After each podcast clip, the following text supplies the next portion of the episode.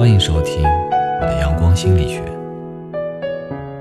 孤芳自赏，很多时候被人认为是一个贬义词，似乎那些孤芳自赏的人总是与孤独、高傲、目中无人联系在了一起。其实，我们都忽略了孤芳自赏中的积极心理，那就是懂得欣赏自我。事实上，孤芳自赏会帮助我们。走向成功，很多时候对自我的评价往往会陷入他人的评论之中。诚然，对于他人的意见，我们需要虚心接受。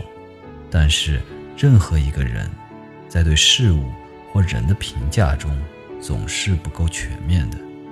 简单的说，每个人都有自己的价值判断标准，那些影响我们心理的评价，并不一定。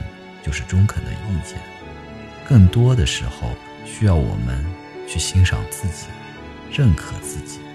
虽然这有点孤芳自赏之嫌，但是若没有孤芳自赏，哪来的强烈的自信呢？孤芳自赏的人，凡事以我为首，所有的事情都是自己做决定。他们有着极强的自尊感和权力感。渴望得到他人的注意和仰慕，在很多时候，他们会认为自己就是个传奇，同时他们是迷人的、智慧的。在通常情况下，他们都会固执己见的去做一件自己认为会成功的事情。